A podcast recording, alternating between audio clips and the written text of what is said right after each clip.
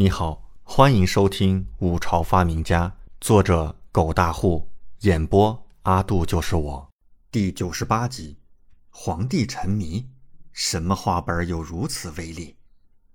李准前世被称为中文系大才子，自然不是浪得虚名。虽然没办法一字一句完整背下四大名著，但还是能够还原大部分的。加上他本身文笔不错。想要还原出原汁原味的《西游记》，自然是不在话下。当然，《西游记》中一些拗口的诗歌，李准实在无能为力。有些记忆不深的诗歌，干脆自己改成大意即可。况且，那些诗歌也没什么太大作用。原著作者甚至有些地方拿诗歌描写战斗场景，实在影响阅读体验。李准觉得不好的地方都改掉了。御书房外，长公主李文君求见，可是迟迟不见回应。半晌，王莲踩着细小的脚步走出来，汇报道：“殿下，陛下在看画本，您还是改时辰再来吧。”画本？李文君愣了一下。父皇平日里不是不写画本吗？怎的忽然看起画本了？王莲即刻解释道：“奴才也不知，那画本听说是王才女从民间找来的，说是要拿到国子监印刻，陛下先拿来瞧瞧。结果陛下这会儿倒是先迷上了。嫣然找来的。”李文君神色惊奇：“父皇还迷上了？是何画本？竟然有如此威力？”奴才瞄过几眼。好似是一猴子从石头里蹦出来了。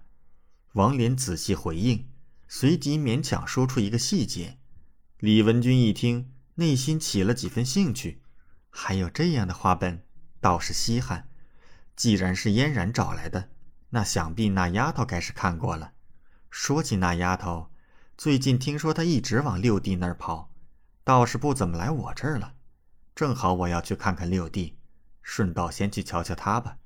李文君心神微思，当下便是点头。好了，王公公，那本宫明日再来找父皇。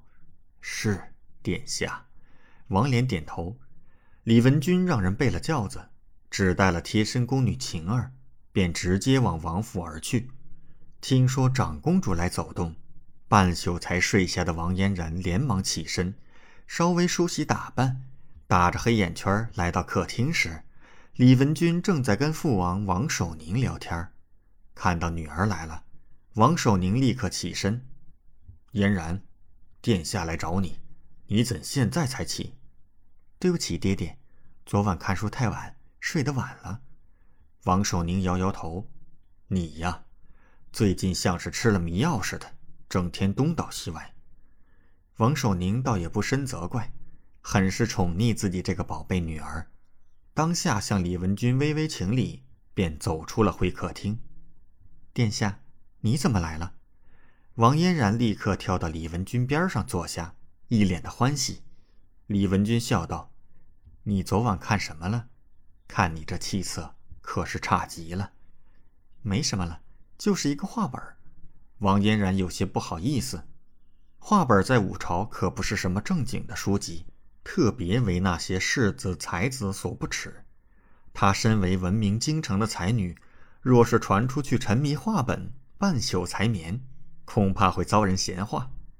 看你这羞愧的样子，想必这画本让你沉迷了。是何模样的画本？倒是也让我瞧瞧。李文君笑道：“殿下，不好意思，今天一早爹爹从我房里拿走了，要拿给陛下过眼。”然后再去国子监印刻出来。王嫣然如实告知，李文君顿时皱眉，那应该便是父皇正沉迷的那本了。到底是何画本，竟能让有名的才女王嫣然迷上，甚至连堂堂的父皇都着迷了？李文君百思不得其解。当下虽然心中疑惑，但也不再追问，而是笑道：“我呢？”今天要去景王府看看六弟，听说你最近都往那儿跑，想着带你一起去，也算凑个热闹。好啊，殿下！王嫣然立刻一喜，殿下，你等我换身衣裳吧。巧了，他要去找李准，催他赶紧写下一卷呢。